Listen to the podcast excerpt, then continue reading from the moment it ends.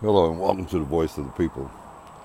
I'm your host, Kenneth Myers Sr. I love enough to tell you the truth, and I respect enough to give you facts. I'm just, this is Saturday afternoon. It's beginning to cool off a little bit, and I'm sitting on my porch, uh, in the hood, of course, and just reflecting upon my life as it relates uh, to current events that I'm experiencing now. I guess it's safe to say that I've been around a while. I was born in 1953 in a rural southern town in South Carolina. It goes by the name of Barnwell, South Carolina. During that particular time, um, my mother gave birth to me in an all black hospital uh, in Orangeburg, South Carolina. And uh, the town of Barnwell is about 35 to 40 miles from that black hospital. And so we were very proud. And also, we were in a very good position during the time in 1953 to have a all black uh, hospital. Uh, that was the time, if you can recall, segregation was a way of life, uh, which was legal, sanctioned by um, the church, sanctioned by the government, state and federal and local. And uh, black folks, uh, we we were. I see. I was born into that, into that. Um, we were not, um, how should I put this? Um, in 1953, I was fortunate to be live in a neighborhood where my grandfather lived across the street, my uncle lived behind me, had a black dentist live beside us. Uh, we had a home of modest means. Um, uh, I remember my parents uh, remodeling it as the best they could. But things were uh, okay. You know, when you're born into something, you don't really compare it to anything. But I do remember that I had an uncle that had a farm, and we always had a garden. So we always had okra, fresh tomatoes, butter beans, spinach, uh, rapes, mustard. Always had uh, field peas. You know, all all of our vegetables were out of the garden. I remember that uh, most everybody had some chickens of some sort, and, and the family members and friends who lived, you know, outside of town, we had pigs, goats, that type of thing. And folks grew watermelons. Uh, peaches were abundant in the area. Scarpadines, plum, bullets, you know, fig trees, pear trees. So, you know, so food was not something that you gave a lot of, uh, I mean, you were secure in that. Uh, everybody was cooking. And so, as I recall, I think I was in high school before I had my first encounter with fast food, for eating uh, cheeseburger out of a restaurant. So, you know, prior to that, everybody, you know, ate food that was cooked. And the culture that we had, you, they would prepare a meal for you and you would uh, eat what you were given. And if not, they would wait until you had an increased appetite, then you would be more eager to consume it. But you know, was, uh, it was pretty good. Uh, I hear my parents and folks in the community in the church um, talk about segregation, oppression, and the KKK and law enforcement was something to be feared because we were. You have to remember during that time we were not represented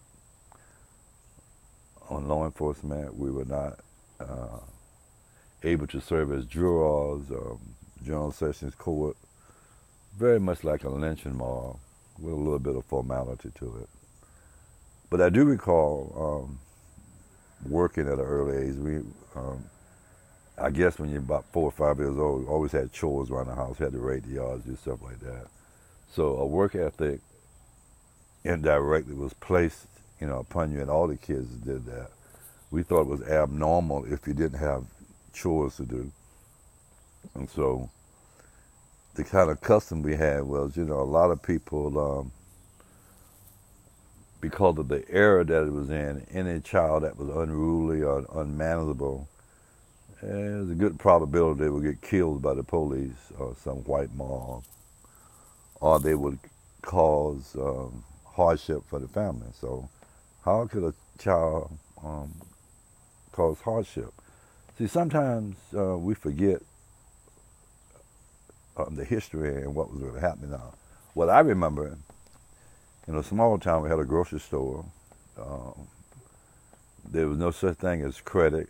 There was no such thing as credit cards. So most of the black folks had come out of a, a culture of sharecropping uh, out of the 20s and 30s and 40s. And sharecropping basically meant that you worked on some white man land, or if you owned your land, you bought supplies and they charge you so much for it at the end of the year, whatever profit you made was eaten up into your expenses.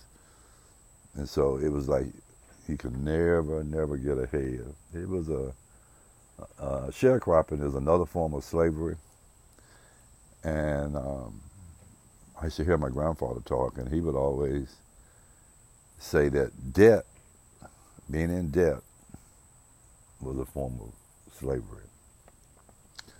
And so uh, my father was um, a unique person. He was a World War II veteran, and he had five or six brothers. And he was very personable. And uh, back then, all the men had two or three jobs. I think my father worked as a courier or a chauffeur for at the Milliken Mills, and so. But his other job was he would uh, help his brother farm watermelons. Um, we had a little juke joint. Uh, mother had a little restaurant. And my father, my father used to sell fresh fish out of the back of his car. He would go to Augusta, Georgia, to this fish house every week. I think on a Thursday. And so I would ride around. with My father would you know, sell fish out of the back of his uh, car. So that you know, so when I grew up, every every man had two or three jobs, you know. So surviving and striving was just this this part of our, our custom, and um, all of the men. Um, it wasn't too much uh, classism because, like in the '50s and the '60s, you know, the, the only entrepreneurs in town was, you know, we had an undertaker, you had somebody that owned a nightclub, and you had the the barbershop. I had another my same uncle who farmed in the country, he he had to, he owned the barbershops. You know, in the black community, the owner always sits in the first chair. So I had an opportunity, and we had a, a, a black business district downtown. They call it the alley, and I was as a kid I would shine shoes in my uncle's barbershop and listen to the men tell the war stories and uh, talk about life and talk about the struggle. Uh, interesting enough, um, during the late 50s and 60s, from, from my personal vantage point and what I saw, um, my father has two or three friends who were ministers, and they worked in the plant as well. So all the men worked, you know, and most pastors, um, pastoring was a part-time job for them. Their main job was you know, where they fed their family was in was in the factory or on the farm, that kind of thing. But uh, it wasn't a whole lot of talk about um, prosperity. Uh, it wasn't a whole lot of talk uh, about theology. Um, most of the men I knew, uh, they talked about uh, being a decent man, being a good man. That basically meant taking care of your wife or your children and your household and doing the best you can under the circumstances that you find uh, that you found yourself. But um, most of the men that I uh, around as a kid, they were strong men. They were decent men. Uh, it was a segregated town, of course. I had the privilege, because my father owned a juke joint, at an early age to learn how to shoot pool and, and to learn how to gamble. So, uh, so starting very early, I was used to hang out at the juke joints in the pool hall, and I would always be around uh, men talking, and I learned just the protocol about the hierarchy of respect and staying in the in your place based on your age. Um, and so, but I was a, a pretty good uh, pool shooter, and so uh, that that came to be to my benefit as I got older. Because when I was in high school, you know, uh, working in the factory ain't, ain't no joke. Uh, hit, sit, uh, walking on the cement floor, trying to outwork a machine. Uh, the machine wins every time. And so that was an extreme motivator for me to want to leave that immediate environment and have a different kind of life. And what supplement supplemented that desire was I was, you know, I used to go visit my aunt and uncle in Camden, South Carolina.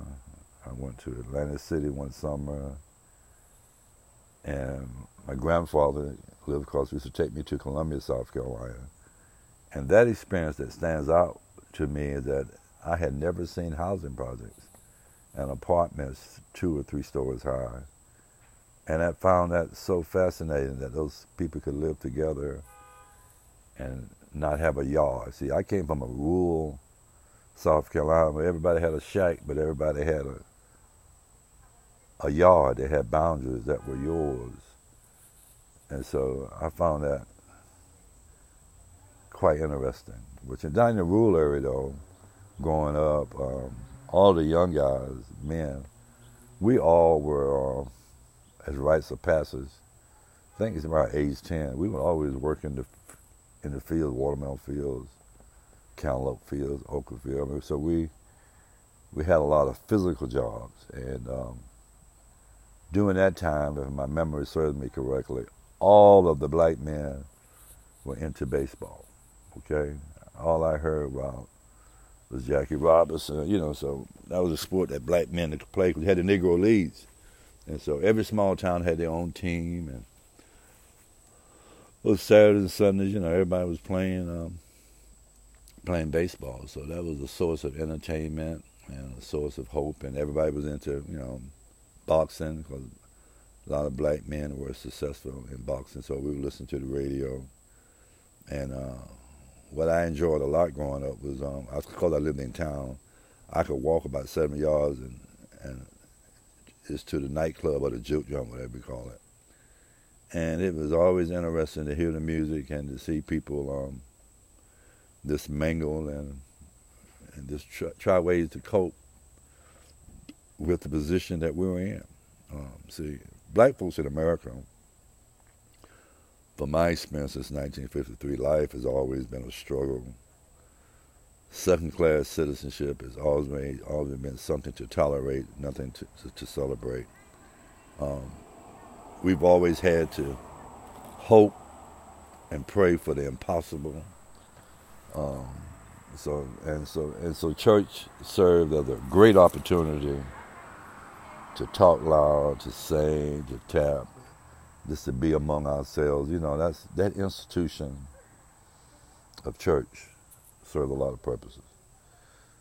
And if I if I can recall, you know, the church folks and the juke joint folks and the folks who didn't believe and the folks that believed, we were all all together. Uh, we celebrated each other on a whole lot of levels. We had an extreme tolerance for one another. Um, your grandparents, great grandparents, your parents, your young folks. Uh, there was a lot of role definition. You know, everybody kind of knew your place within the black community. Uh, we were trained as children. This is interesting as I reflect back. We were trained to. Uh, we knew who the enemy was the enemy was the system and, and white folks. Know, so you would everybody was trained to the lie to white folks because they were the enemy. And most black folks I know had a personality that we that we that we had in our community. We had another personality. We put on a mask when we went among white folks. Okay. And uh, I remember, I guess I was like sixth or seventh grade. My father was a member of the NAACP, and I would always go to the NAACP meetings with my father. And you know, there was never a lot of folks in the community that supported liberation on any level. There was a uh, there was a level of this is how it is, and it can't get no better. Uh, we don't deserve any better. And I think part of that was because we were exposed to the good and the bad and the ugly as it relates to leadership in the black community. And back then, most of our ministers were called. What does call mean? I mean, they, those who could talk and could dress up a little bit, you know, they would they would entertain us, you know. Because I, I remember, because I lived in a rural area, we only had church one Sunday a month. And most preachers, if they could dress pretty good and talk pretty good, they would have, they would put four churches together to have one church. I'm talking about salary wise. So um, a pastor might go to church A on the first Sunday, church B on the second Sunday of the month, and church C on the third Sunday, and um, on the fourth Sunday, there's another church. So how that worked out was if, if I went to church on the first Sunday, then the next three Sundays we would just have Sunday schools. And so that made it possible for deacons and trustees really ran the church. And your pastor was just a, a hired, uh, hired, he was a speaker.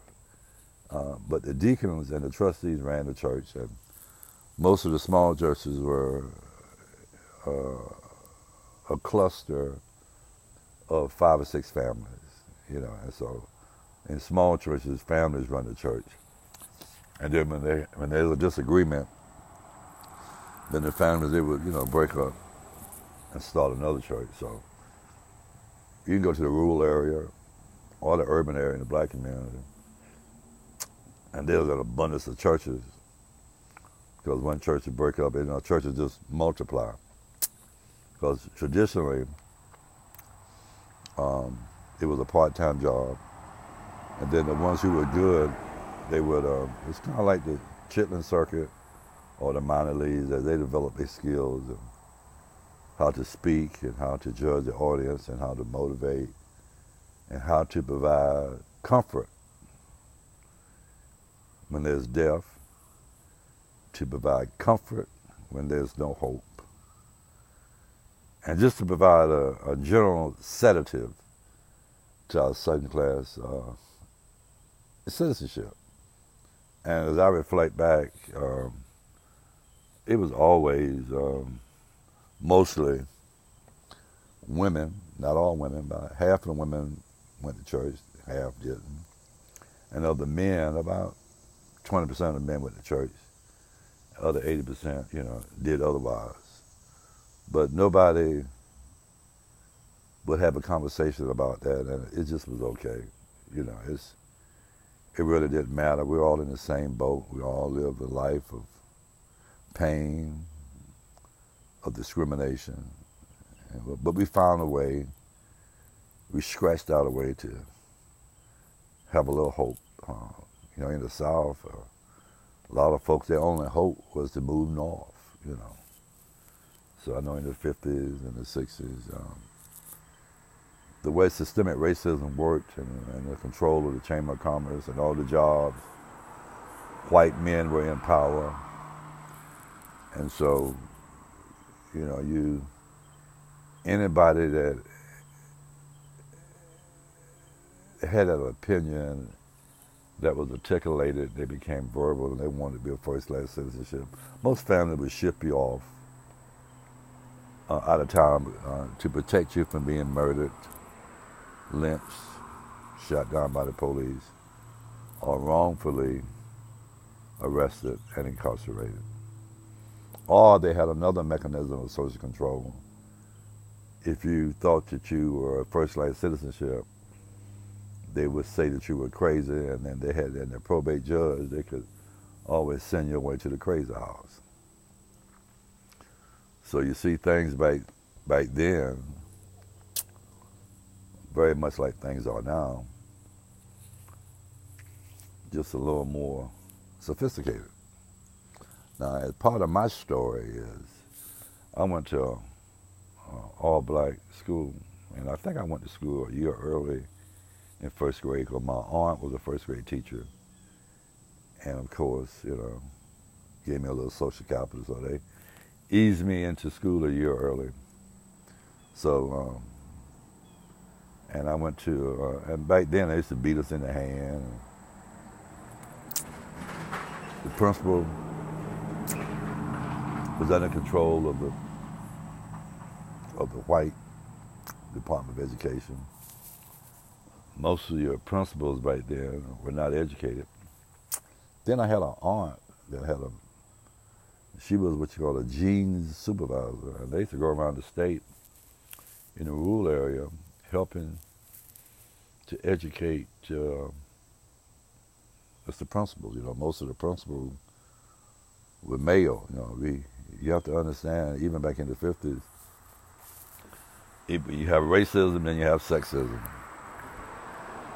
You know, and then, and so I had an uncle who met a Jeanes supervisor, and she came from a kind of educated, well-to-do family in Camden, and so he would go to Hampton University every summer uh, to get up to speed, and he he became a principal, and then, um, had an all-black school called Diamonddale that went fourth to sixth grade. But as, years moved on, I mean, that's the history of public education uh, in the South, in the rural area in the 50s.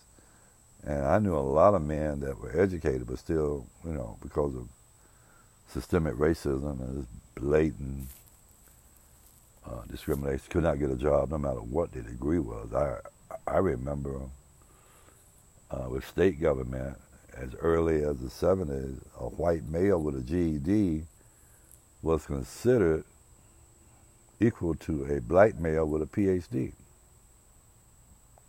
How does that sound? That's right. Uh, a GED, white male with about five years experience, was considered equal to a black man with, with a PhD with one year experience. Now, a lot of that stuff kind of happens um, now in a lot of, you know, around our country. The standard is so high just for opportunity for a black male or black woman and for a white male or, or white woman because of systemic racism, because of classism, because of the kind of country we have, they can be um, inadequate, not up to speed, but their whiteness would be accepted. And they will undergird them with protections and so they they get a pass because of their whiteness. You know, so uh, that's that's that's the world through the eyes of a child in the 50s and the 60s. And then when I was in seventh grade, I think it was 1964 65, because my parents were affiliated with NAACP, they had early immigration all around the state. And in seventh grade, I went to all white school. And uh, that was different. Uh, my father took me to the principal's office that day and told the principal, you know, keep an eye out for me. But you know, I I come from a strong neighborhood, a strong family. Uh, had been exposed to the NAACP, had been exposed to work, uh, had been around the juke joints. So I had a, I saw the world through the eyes of a seventh grader, but really I had adult eyes. So they put me in, in all white school. They had a system of classism where the affluent whites, you know, upper class whites, would be in section A, and they would filter the other whites through the other section B, C, and D. And the, the best white teachers was always with section A. And so, in essence, the white, all white public schools in the rural South they were educating about 30% of the white population, about 30%. And then because they had control of everything, and then um, they controlled the banking, all the, all the skilled laborers, so uh, the white girls and boys who didn't have any aptitude for academic achievement, they would always they would give them a position as supervisor over smart blacks. I'm going to repeat that. Uh, whites of limited academic prowess, because of their white one, whiteness, were always given supervisor position over smart blacks. You know, so the smart blacks would do the job, and then the, the white person would be given uh, power over them, power on whether they could keep the job or not. So you have, you know, so that's uh, that's the country we live in. I'm talking particularly now about what I know, which is rural South Carolina in a small town.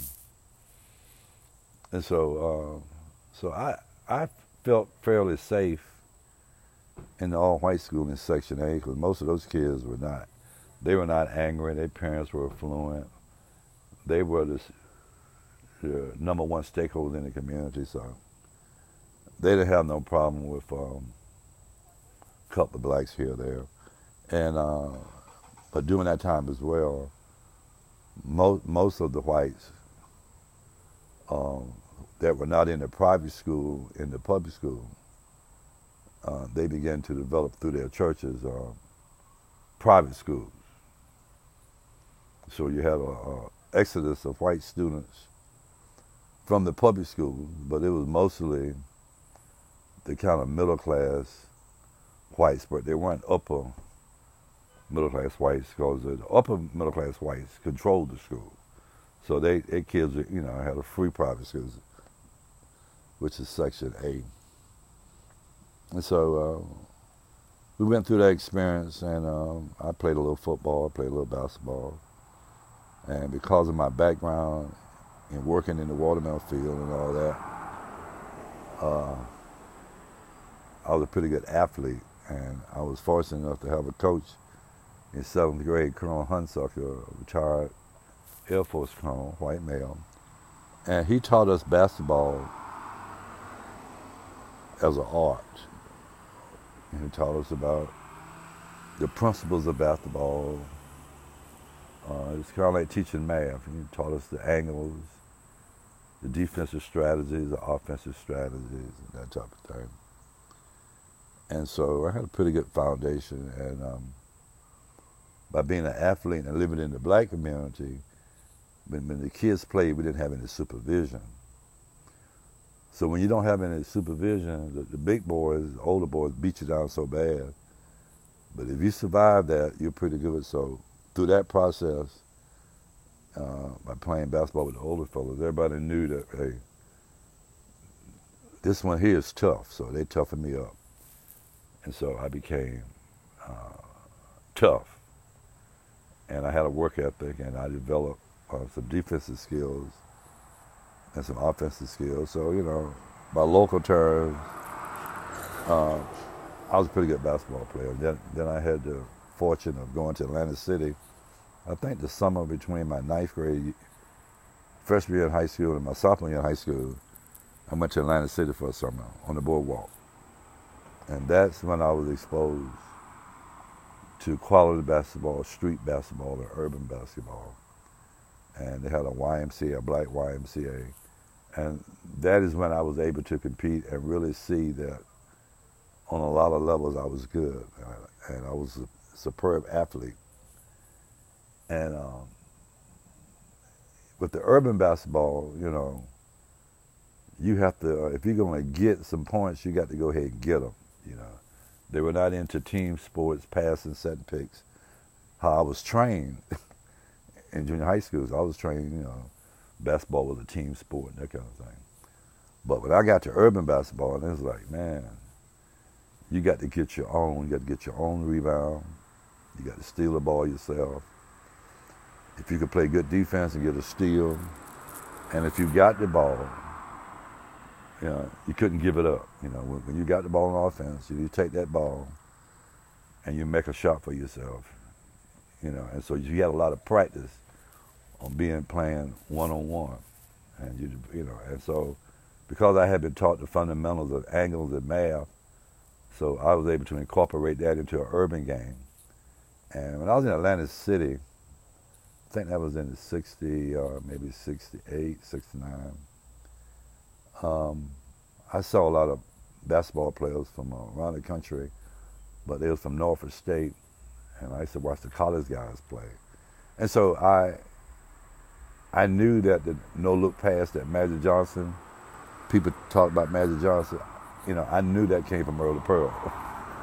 So, you know, Earl the Pearl, if you're a guard, you know, Nate Archibald, Earl the Pearl, you know, uh, Earl the Pearl was, you know, the first thing we've ever seen close to a Globetrotter, but in legalized basketball. So I was able to see a lot of the tricks of the trade that summer. So I came back my 10th grade year, and um, I was, uh, I had an exposure greater than most other players. Plus, I was six one and playing point guard. And back in the sixties, you know, point one was kind of tall for a guard. Because uh, even during high school, I had the white coaches always play me at forward. You know, by being an athlete, it didn't really matter to me. I just loved the game so much. I would run around, get steals, get rebounds, make assists, shoot shots, block shots. No big deal. Then I had the fortune of uh, the summer before my senior year, I went down to the Citadel to a basketball camp. And uh, I made the All Star team as a point guard. So I came back my senior year, uh, that's when they fully integrated the schools. And uh, my first exposure with learning about booster clubs and special interest group and the power of parents. And also, we had a tradition in our high school to play Dixie at the Pep Rally. So, you know, uh, that summer when I became an all-star point guard at the Citadel, and they offered me, it's, it's a scholarship, uh, my self-worth kind of magnified itself. So I knew that I had some leverage. So I I refused to participate in a pep rally playing of Dixie, and I walked out, and most of the black students is a followed me.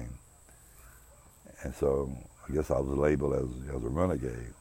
And then we had a new basketball coach for the high school, and we had our first basketball meeting. He told me that I would be playing, you know, forward, and I told him that I just I just made all-star team as a point guard at the that summer that I'll be playing point guard. And his response to me was, if you play at all, son, boy, whatever, you'll be playing what I tell you to. And my response was, if I play at all, it'll be um, point guard. And he told me, but you off the team, get out. You know, he kicked me off the team, so I left the team, you know. But several days later, the principal brought me back to the basketball practice and told the coach in front of the whole team that I was his point guard. So I guess I won that battle. You know, and I had a pretty good year in high school. I guess I averaged triple double the whole season. I was kind of like a um, Westbrook. I played that style. I think I was a little more smoother than that. But anyway, I got arrested two or three times just for demonstrating. Obviously, the white coach blackballed me, you know, that type of thing. So it was it was my intent to go to the to the service after I graduated from high school because I knew I was going to leave that town. But uh, they had a, a, a coach from the black school that came over there, Donald Kidd. He was a Kappa, and he he knew about HBCUs. So he told me and two other fellows uh, to go down to Talladega College on the weekend for a tryout on the basketball team. So we went down there and, and they brought the college team out one Saturday morning. We scrimmaged. And after about 10 minutes, the coach, you know, pulled me aside and told me that I had a, you know, I had a full ride to Talladega College to play basketball. And full ride you know, financial aid or whatever it took. It's a financial education. So I was able to escape small town segregation and systemic racism, and I was able to go to Talladega College, in Alabama, all black HBCU. And it was during that experience that I was able to heal. I really didn't know how much emotional trauma that I had been subjected to, or the impact it had had upon me. But when I got that all black environment, know, I had a cafeteria and black folks with PhDs. I had never, I had never been around black middle class kids, and everybody just seemed so happy and and just so normal, you know. So that was my first time experiencing peace, safety, and security. So you know, so I, I had a pretty good time. I had a little social capital because I played basketball. Uh, in high school, um, because I was isolated and emotionally traumatized, I did a lot of reading and I did a lot of time management. And I was able to live within myself. I didn't need any praise. I didn't need any acceptance. I didn't need to be validated. I was self-contained. And so, you know, I did pretty good in, in my schoolwork because I had discipline enough to study, to read, and time management. So that's how I escaped uh, poverty, systemic racism, um, in a small town in South Carolina, rural, um, down near the Savannah River plant, where the joke is you either die from radiation or starvation. But I just had to uh, tell a little bit of my story. Um, sometimes you have to look back where you come from. And uh, so I've always considered myself fortunate to have a father, to have a grandfather, to have an uncle, to have a small community where there's tolerance and everybody uh, emphasized your strength and they just tolerated your weaknesses. And so we were able to nurture one another. And uh, I was able to escape poverty. And um, that's part of my story from 1953 to 1975. I'm your host, Kenneth Myers Sr. I love enough to tell you the truth, and I respect enough to give you the facts.